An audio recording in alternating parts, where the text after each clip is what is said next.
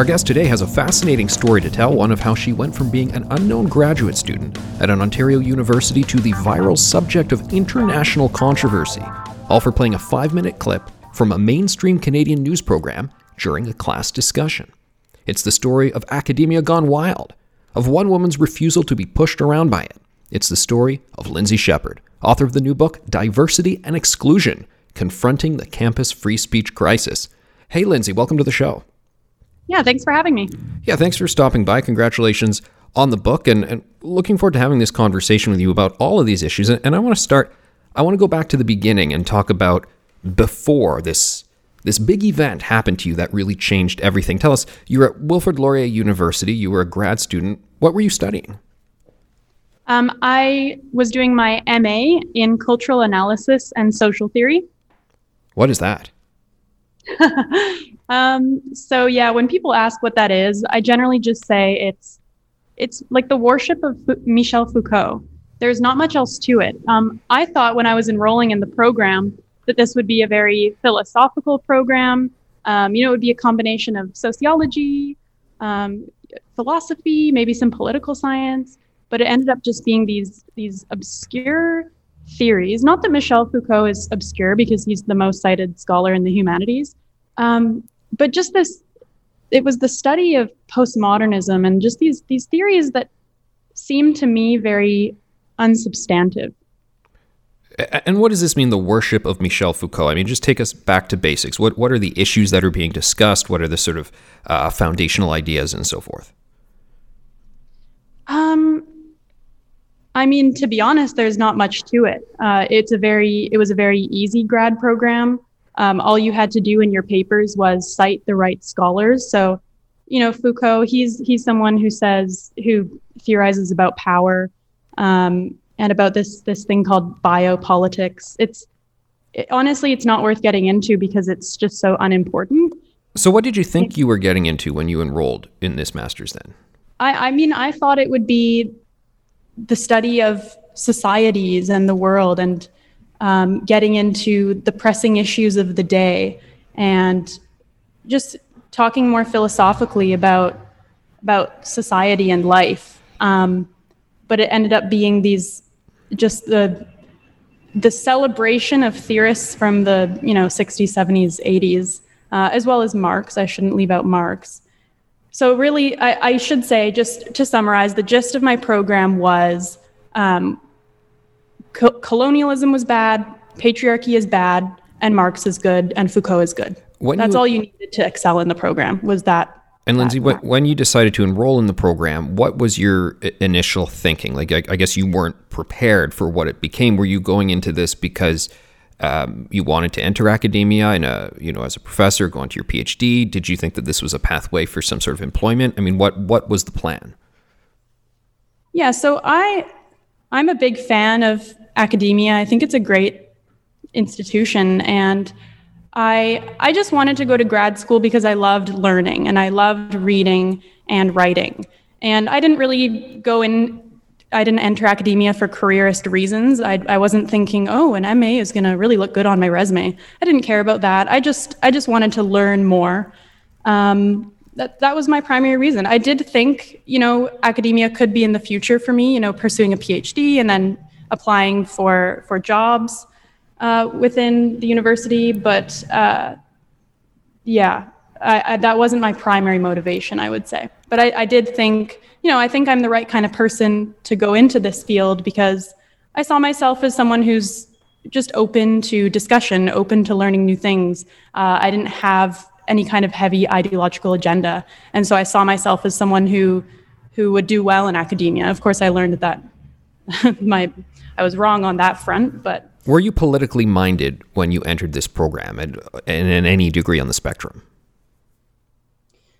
Um, I defined myself as a leftist at the time, but looking back, I would say I was a default leftist. So, you know, that, that was just the default of, you know, you could say people my age. Um, you know, being right wing would be highly undesirable, so no one defined themselves as that uh, as young people. And Lindsay, tell us what was the Wilfrid Laurier campus experience like? What, what, what was it like to be a student on campus there?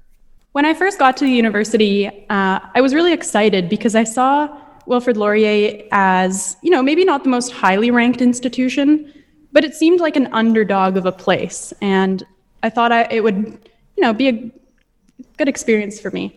Um, but when I first started doing the orientation sessions, you know, my first day on campus, I quickly realized that my cohort in my master's program, cultural analysis and social theory, um, they were very consumed by identity issues.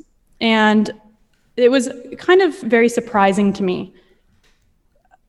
I had entered graduate school thinking this is kind of where the collective of the most open minds comes and they're they're willing to talk about anything. They're willing to dive a little deeper into the issues of the day. But what I met was just kind of people who are interested in, you know, representations of, of queerness in the media, uh, representations of, of homosexuality in the media, uh, representations of hijab in the media, so that kind of stuff. Sorry, and you mean that was what people were talking about sort of socially, hanging out at social events, or that was sort of the thrust of grad seminar conversations? Where was this uh, rising to the fore? That was their research interests, so what they would ultimately end up writing their papers on. Also, fat phobia was another one, representations of, of fatness in the media, that kind of stuff.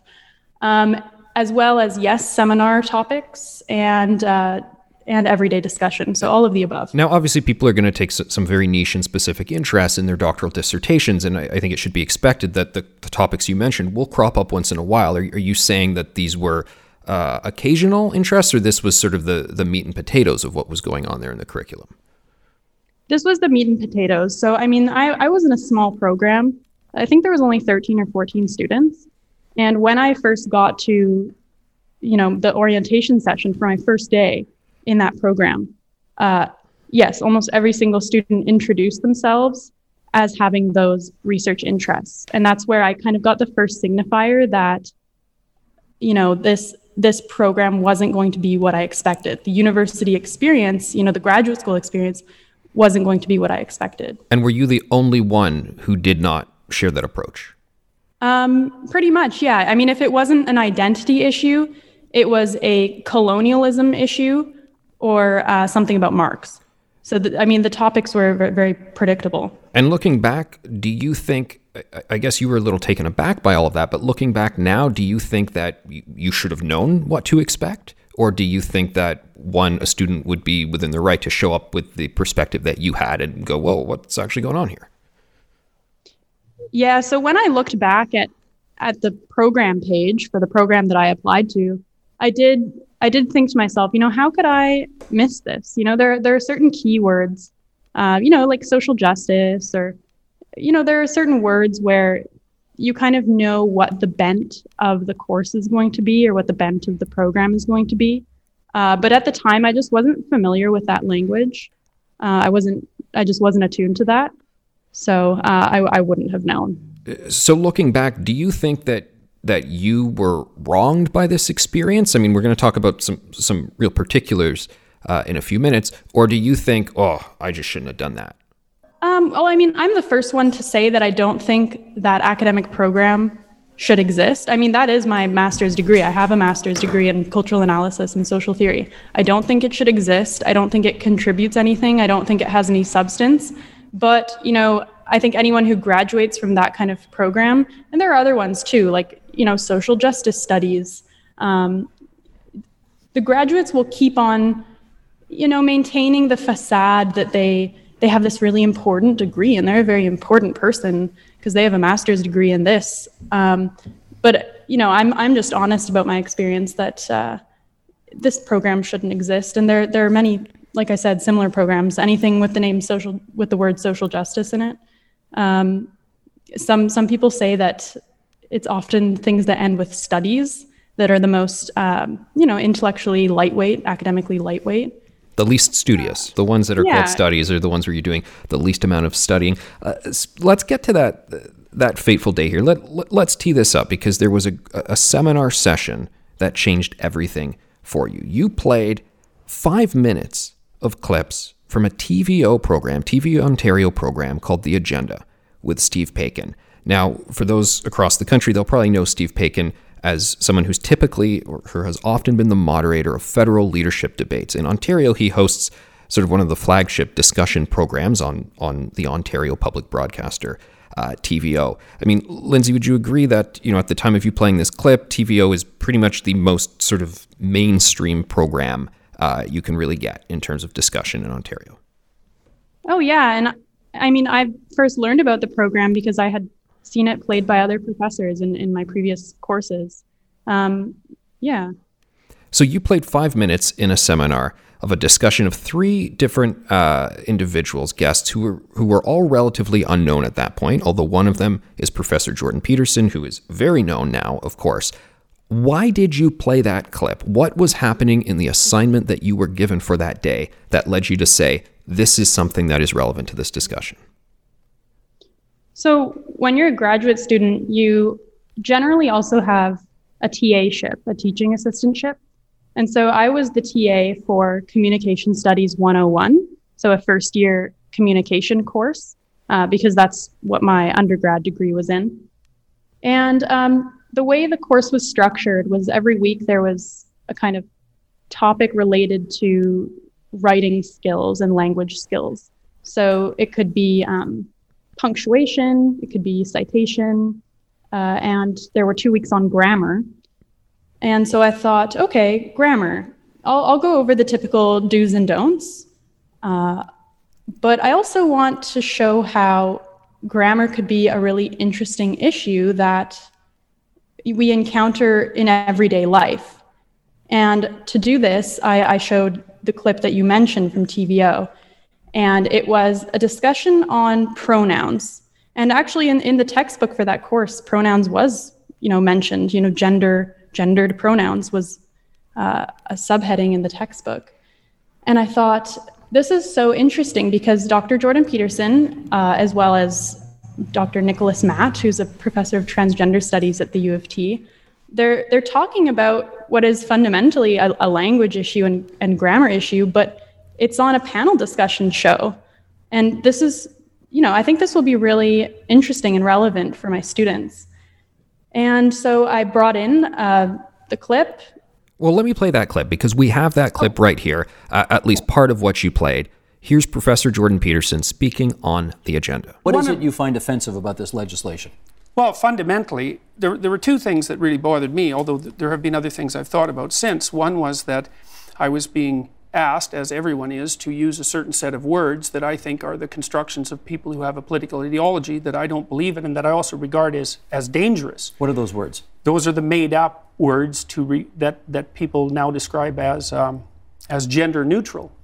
And so, to me, they're, they're, they're, they're an attempt to control language and, and in a direction that isn't happening organically. It's not happening naturally. People aren't picking up these words in the typical way that new words are picked up but by force and by fiat. And I would say by force because there's legislative power behind them. So and I don't so like these made up words, z and zer and that sort of okay, thing. Okay, what about, they're not all made up, word, quote unquote, made yeah. up words. For example, uh, they is one of them. Yeah, to, but we, to speak to an individual yes, as they. Right, but we can't dispense with the distinction between singular and plural. I mean, I know that the advocates of that particular approach say that they has been used forever as a singular, and that's actually not correct.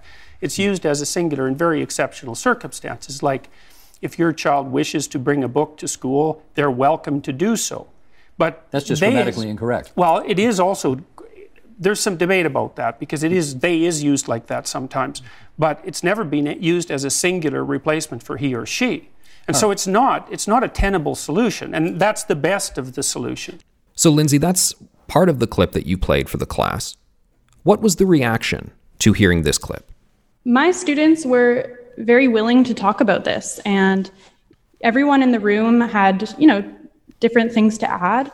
So um, I, th- I, think at the end of the day, by the way, no one was offended by this. Uh, well, at least not, uh, not that I could see. No one cried or ran out of the room or got mad.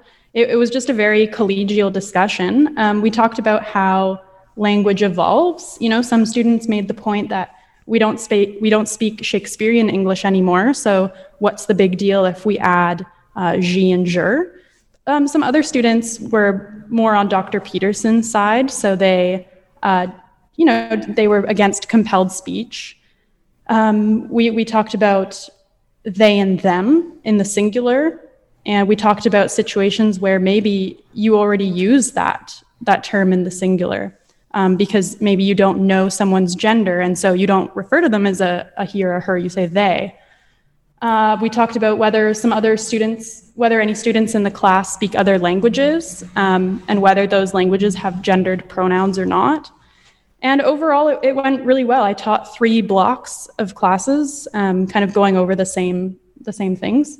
And I went home just like any other night, uh, thinking that the class went well. And Lindsay, just to be clear, I mean, in, in no other clip. Uh, I know Jordan Peterson has a has a reputation that precedes him that is not necessarily accurate about the things he said, but he really focuses his remarks and his position back then uh, this clip that's now four years old, talking about how he doesn't want to say Zur and Zay, and he will not be compelled to do it by any rules or laws. But but I believe he has been explicitly clear that you know if a person would like to be identified as he or she. Uh, you know, regardless of maybe he thinks well, perhaps that person is biologically different gender what have you, he believes it's important to respect those choices and it's no sweat off your back. So, so do that. I mean, he has no problem uh, with any of that. He just doesn't like the Zur and the Zay, the, the neutral pronouns. Am I correct in, in representing that? That's that's what was in the clip. Um, if you watch some other footage of Jordan Peterson, which I did later when I it became clear that I needed to know more about him, but he also does talk about how your identity is not, you know, individually constructed. You know, other people are going to perceive you a certain way, and so, um, you know, you can claim to say what you are. You can claim something, but that doesn't mean that other people perceive you that way he's, he's also said that in, in some of his YouTube videos. Okay, but in the clips that you played in the classroom for class discussion, there was nothing particularly, you know, incendiary uh, in the rest of that interview that that didn't get out there. So, uh, so you went home and you felt like, okay, we'd done this seminar, we'd had this interesting uh, discussion. Some people for, some people against, and it was fairly polite and well mannered. And then you heard from your supervisor, from Nathan Rambukkana. Tell us what happened. Yeah, so about a week after that class, I I get an email, and it's from the supervising professor. Yes, Nathan Rambukkana, and he says that uh, there have been some concerns about my class, and he would like to meet with me, as well as with my um, my MA coordinator, so the coordinator of my master's program, as well as the a diversity office bureaucrat, so the, the gendered and sexual violence officer uh, from the university. Those are the formal titles of that person. Yeah, I mean, it's actually longer than that. It, it was the gendered and sexual violence prevention coordinator, something like that.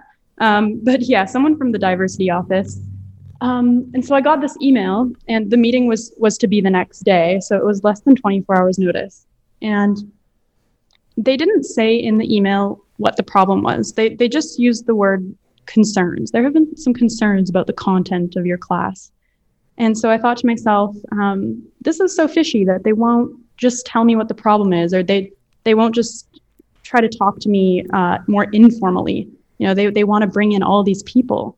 This is just kind of suspicious. Like, what have I done? I mean, I knew it was. I, I gathered that it was related to the Jordan Peterson clip because that's the only thing it could have been from the previous week.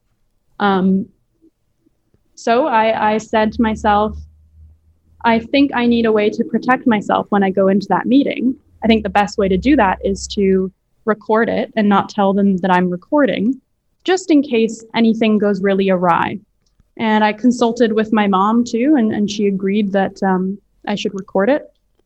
And uh, so that the next day, that's uh, what I did. If we want to go into that part.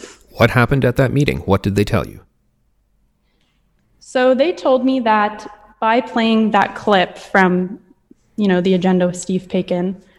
I had targeted trans folks. I had created a toxic environment.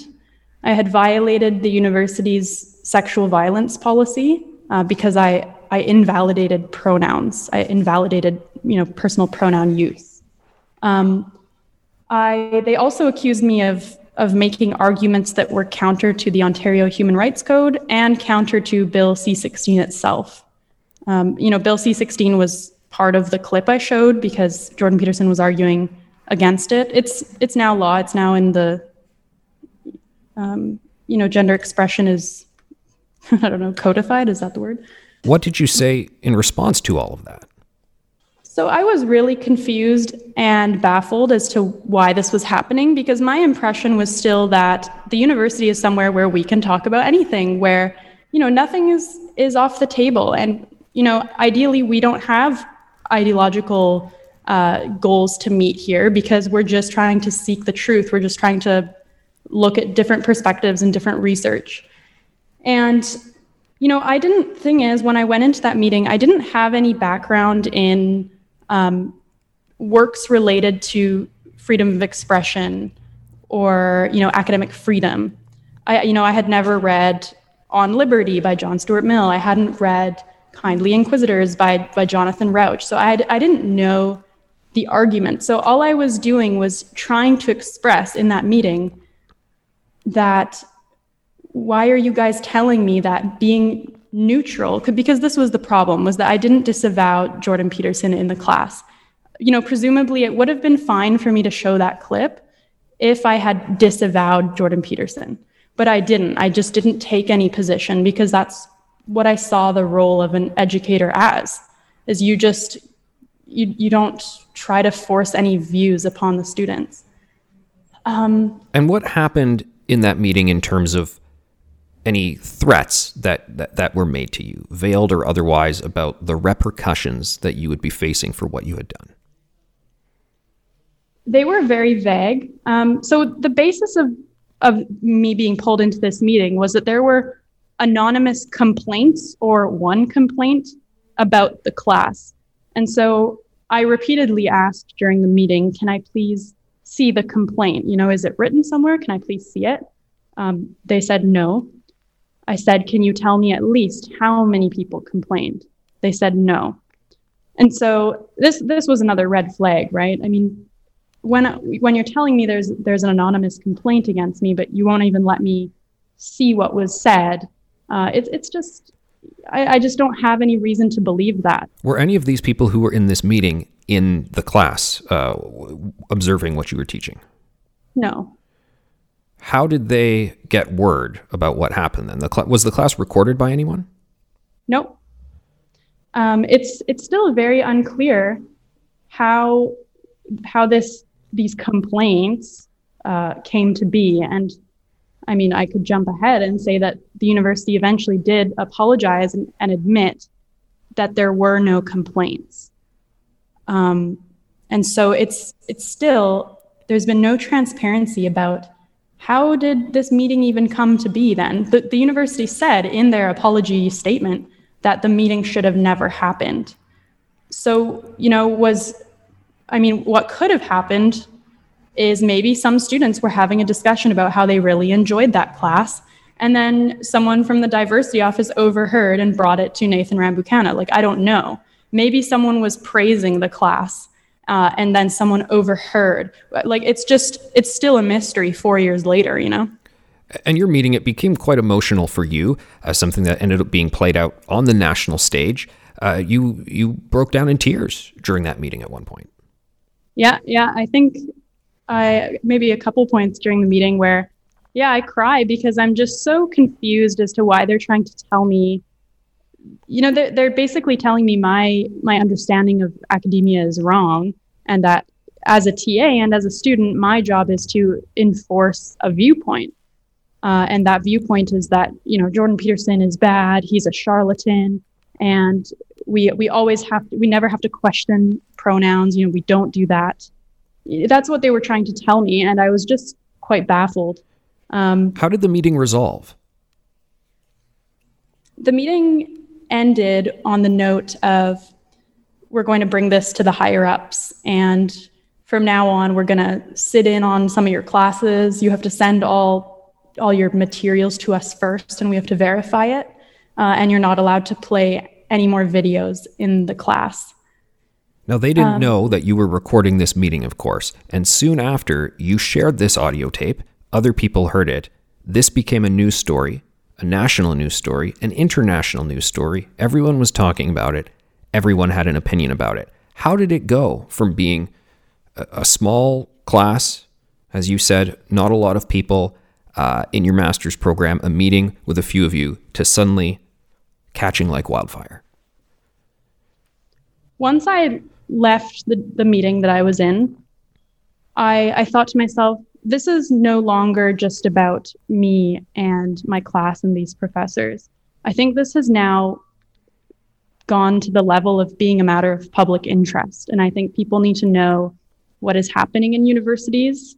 Uh, you know, parents of, of students who are in university need to know, taxpayers need to know, other students need to know. And so I, I sought out reporters that, that might be willing to cover this. Because, like I said, I, th- I thought it just needed to be public. And so, uh, you know, basically right after the meeting, I started looking up reporters and I, I, emailed almost, I think, every mainstream media outlet pretty much. And the first person to reply to me was Christie Blatchford from the National Post, the now late Christie Blatchford. Um, and, and she called me the next morning. I told her, you know, I, I have this recording. She listened to it. And uh, she, she released her story in November 2017, November 10th, I think it was. Did you expect the story would go as, as far and as wide as it did? No. So after after Christie Blatchford's column, I I had this, you know, I thought to myself, okay, like I did my part. I I contributed because I let people know something that is happening. I alerted them to a wider issue, and now my work here is done. And uh, at that point, I thought, you know, maybe I'll I'll leave Wilfrid Laurier University. I wasn't quite sure, but all I knew was that okay, I have this this one column out, and I'm happy now. Right. And I, I think I've done my part to alert the public. Um, but then, you know, after that, it was uh, there were some more columns and articles coming out, and it really did pick up. And when I corresponded with reporters, I would send them the recording um, because so that they could verify it. And at, th- at that point, you know, when the first article was out, I said to Christie Blatchford, you know, I'm not sure it was legal for me to do that secret to record that uh, meeting. And so, could you not mention that I did that? And, and she obliged. But later, I, I found out that it was legal for me to have that recording because all you need is for one person in the room to know that a recording is happening. Right. So, that one person was me. And um, Global TV, I did a TV interview with them. And when I was watching the broadcast later that night, I noticed that they included some of the an excerpt of of the audio, and you know I, I'm I'm not sure I ever gave permission for that. I honestly can't remember, but it, it turned out to be a good thing because that's when the, the, story really took off is when people could hear it for themselves. I think at first I was protective of the recording being public because um, I cry in it, and I, I, just found that maybe kind of embarrassing. but, but, I think that uh, was a key part of what really made it resonate with people because there were uh, there, there were people who were parents of university age students who thought, what is going on in these institutions? Uh, there were people who thought, yes, academia is, is, is, really messed up right now. There were other people who had major criticisms of you. There was a commentator on CBC who denounced you for your white girl tears. What did you make of this deluge of response? Yeah, it was super interesting because I was someone who, you know, prior to all this, I had no social media. I was a very private person. Um, and then all of a sudden, you know, everyone kind of had an opinion and, and everyone was was talking about this. So it was on um, a CBC panel show, the, the Sunday one, and there was a panelist, John Ibbitson, who who called me a newsmaker of the year for 2017 it's just you know for a news segment it's not any kind of award. Right. And um, there was a writer named Vicky Mochama. I think at the time she might have been at the Star. I can't remember. And she rolled her eyes and, and kind of scoffed when he said this on air. And um, she said that I was only getting attention because of my white girl tears and that it's too bad that I was the one to bring this free speech issue to light because I lean hard right in some of my choices. And so, I, I mean, I rewatched that clip four times to ensure I heard everything correctly because, first of all, she was dismissing me based on my race.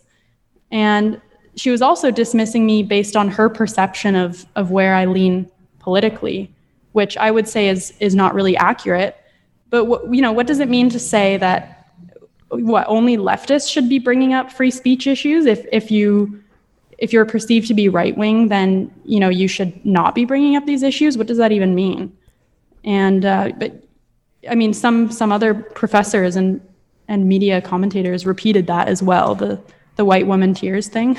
And Lindsay, what would you say the sort of the ratio of, of support to opposition is that you receive from the general public and emails that you saw in news stories uh, that you saw in terms of people who were coming to your defense to those who, uh, like the CBC commentator, had a lot of criticisms to offer you? I think there was, it was probably, if I had to guess, maybe 80 20, 80 support and 20 criticism in that initial, um, during the controversy. I, I, I felt very supported um, by, by the general public, by a lot of, of journalists. And what about um, by, the, by the institution? I mean, what happened officially with this experience as the story was becoming an, a national and an international news story? What happened after you left that meeting with Rambukkana and the others? What was sort of the next step? Well, the thing is, I went to I went public right away. So I don't really know how the university would reacted had I not gone public right away. Uh, I don't know if they would have tried to discipline me further, expel me, suspend me. Uh, you know, I think the response was it was really just defined by it being a public matter. And I think the university quickly realized that they were, they really didn't look good. And they had to do something about that. And so they, they kind of um, just left me alone. You know, bureaucracy wise. Did you go to class next week? The week after? Yeah. Yeah, I did. And how was that? You were in the news, they were talking about you on, on national television, and there you were back to, I guess, both being the TA in the class you were teaching and also sitting in on the seminars you were participating in. What was that like? What was the response from others? So previously with with my graduate school colleagues, I think we had a cordial relationship. Um, you know, when when everyone out went out for coffee after class, I would join. Uh, we'd we'd discuss the class, all that. So I, I, felt like I was part of the cohort. But immediately after um, the controversy became, you know, news, and, and you couldn't avoid it anymore, and you couldn't ignore it. That's when the alienation started, and that's when I just started being ignored. You know, I walk into the room, they all look down um, th- I mean, there were more serious things too that I that I describe in the book that I can't really go into here, but um, it, it really was defined by alienation. And the thing is, though, it didn't really hurt me because I had that wide support, and it was just interesting how when I logged onto my computer, I had this barrage of support. I had all mm. these letters coming in that were congratulating me and thanking me um, people wanting to connect with me. And then I go to class and I'm just, you know, kind of alone and, and um, it's, a, it was, yeah. How far away from graduation were you when this seminar took place and when the meeting with Rambukkana took place? So it was November 2017. Um, the academic year would end in April 2018. And then in the summer, I would be writing my paper, which is just an independent thing. You don't need to go to class. Uh, and that means graduation in, in October 2018. So I, but in terms of class, yeah, five, six months. Did you finish going to class? Yep, I did. Um, so I had originally told Christie Blatchford, and, and she wrote in her column that I was about 70% sure I would be leaving the university. And right. at the time, I, I was pretty set on that. And a lot of people were urging me to leave as well. But I, I started to think about it. And, you know, they, the university would love it if I left. It would make things so easy for them. Uh, there wouldn't be any kind of direct pressure on them. No one would be seeing what's going on on the inside. And so I thought, I'll stay. And, you know, and then I actually I started a free speech club in in January 2018, the Laurier Society for Open Inquiry, and because the, the university kept reiterating that oh they they are big supporters of free speech and of course they allow free speech, And so we created this club, myself and some some friends that I met along the way. And we, we thought, okay, well, you you claim to support free speech so much. Well, let's see. And uh, I mean, that kind of stuff is is in my book. It, it turned out that they, in fact, do not support free expression, and they tried to stifle it over and over again. Uh, Well, you wrote a column for Maclean's magazine before class finished on March 22nd, 2018. Uh, the headline was Why I Inv- Invited Faith Goldy to Speak at Wilfrid Laurier University. Uh, Miss Goldy was a very controversial figure. People have a lot of different opinions on her. And Laurier Society for Open Inquiry invited a number of guests uh, throughout that academic year to speak, and Faith was one of them. Uh, the talk ended up being shut down by, I guess, people pulling the fire alarm, and it was a very uh, controversial event, and people were calling for the university to shut it down and so forth. What happened at that experience? Yeah, so I mean, the club had had held quite a few events before that, but we did want to hold a high profile event because, uh, you know, we just wanted our club to kind of get noticed. Um, you know, to be frank, we didn't have much of a cash flow. We kind of needed some money coming in. And so we thought, how can we attract these things? And we thought, and someone suggested Faith Goldy. And, you know, I was someone who was just unengaged in the culture wars for all these years, right? I when I was an undergraduate student, I just kind of went to class, went to work, and and for the most part minded my own business. Like I, I mean, I read the news and all that, but not really related to free expression issues or culture war issues. And so when someone suggested her, I kind of looked her up. I thought, oh, yeah, controversial, but um, yeah, sure. And yeah, like you said, the event was shut down by fire alarm. Um, the university said that very mysteriously, there's there's no security camera footage in the area where the, the fire alarm was pulled. So we'll just never know what happened. Uh, of course, no one will ever be, be charged for pulling the fire alarm or anything like that. Uh, but you know, there, there were actually some more egregious examples of the university censoring as well. That was just the most high profile because there was such a large protest. That, that's what really makes the news, right? Is when there's when there's a huge protest against something. Right. Um, but yeah, there there were some other examples as well. Uh, for example, we, we invited Frances Widdowson, who's a professor at Mount Royal University. And she's, you know, one of the most outspoken, you know, leading voices against indigenization initiatives in universities because she sees them as stifling open inquiry, um, as being uh, not beneficial to Indigenous students. Because if you keep pushing Indigenous students into Indigenous studies rather than just other programs, um, they're not benefiting as much from their education. So these are the kinds of arguments that she makes. So you did the and, Society for Open Inquiry. You did the events mm-hmm. with with a number of guests, including Faith Goldy, Frances Widdowson, and then you went and and you completed your thesis, did you? And you handed it in, um, you know, at the due time. And and did you get the degree in October? I did, yeah. and was it Professor Rambukkana who awarded you that degree? Who would have been your supervisor? Um, so Professor Rambukkana was uh, only my TA supervisor. So I just kind of had I had a, a thesis advisor. Um, he described himself as someone who was ambiguous about the whole controversy. It, you know, it seemed like he didn't really have an, a strong opinion. Uh, so he was my main supervisor, and then my second reader for my my uh, major paper was David Haskell, and he was a, a supporter. He wrote a couple columns um, just talking about the Laurier controversy. So he became another voice in support of free expression at the university. So it was nice to have him as my second reader. Have you ever spoken to Professor Rambukkana since then? Since that meeting you had together that you recorded?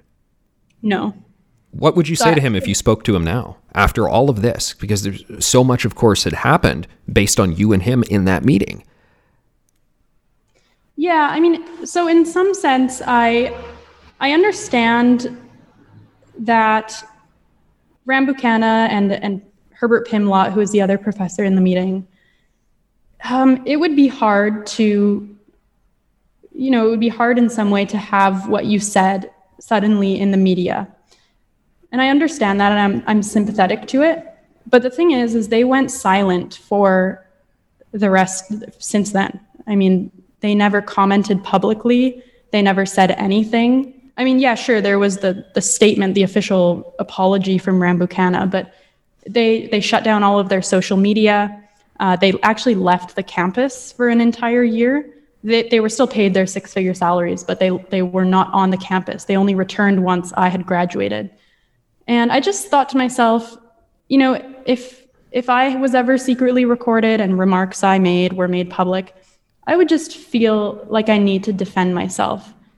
I, I don't I just can't really respect the decision to cower away and and not explain yourself, um, especially when it's when it's a matter related to, you know, universities and and really the, the philosophy of education in Canada.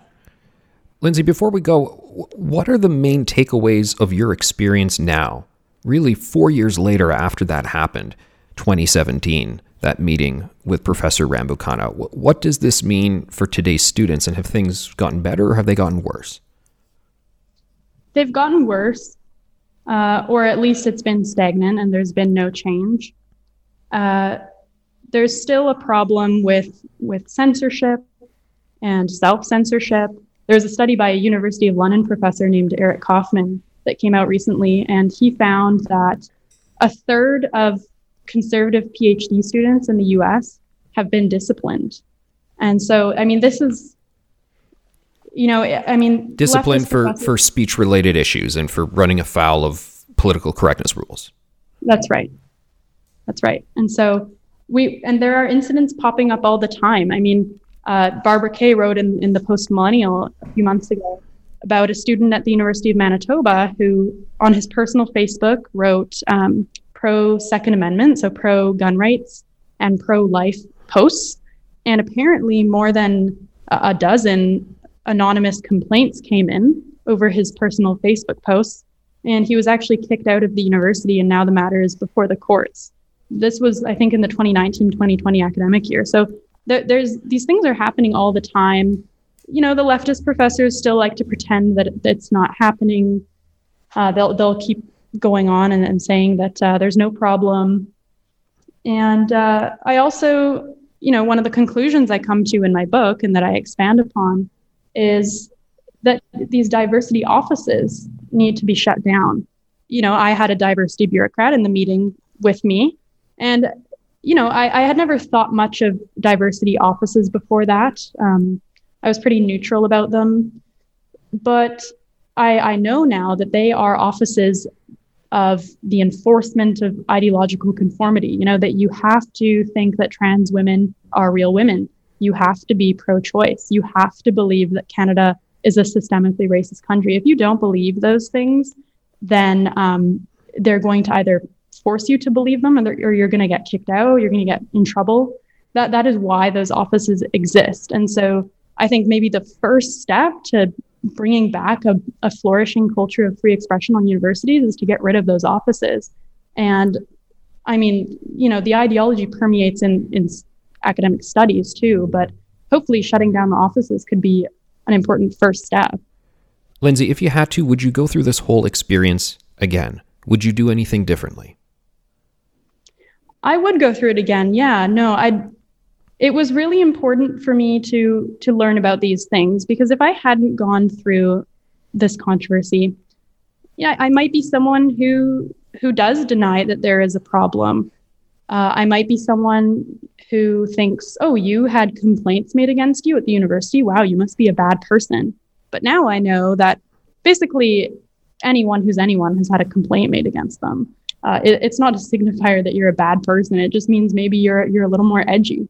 Um, so I think that I would have come to have the views that I currently have, but the Laurier controversy accelerated that learning process for me, and for that I'm quite thankful in my book i describe you know graduation day and how my my classmates they kind of came out with the same degree that i have and uh, what did they learn i don't know I, I didn't feel like i learned much so I, I think they feel the same way they actually did indicate that they felt the same way um, at some points in the program but at least i came out of it understanding a really important issue, and that is the issue of free expression. And now I feel like I have a, a very just strong background and a strong understanding of these issues. It's quite a story, and it was one that was on the front pages dominating the debates. I, I remember uh, on my own radio program uh, talking about it with the panelists and so forth, and going on other shows. I mean, it was quite something. Hard to believe it was four years ago. We've covered a lot of the terrain, but I know there's a lot more details of it, both about your particular experience and the broader concerns with campus free speech, all in your new book, Diversity and Exclusion Confronting the Campus Free Speech Crisis, available online at Amazon. Lindsay Shepherd, thanks so much for joining us today. Great conversation. Thanks. Full Comment is a Postmedia podcast. I'm Anthony Furey. This episode was produced by Andre Proulx with theme music by Bryce Hall. Kevin Libin is the executive producer. You can subscribe to Full Comment with Anthony Furey on Apple Podcasts, Google, Spotify, or wherever you get your podcasts. You can help us by giving us a rating or a review and by telling your friends about us. Thanks for listening.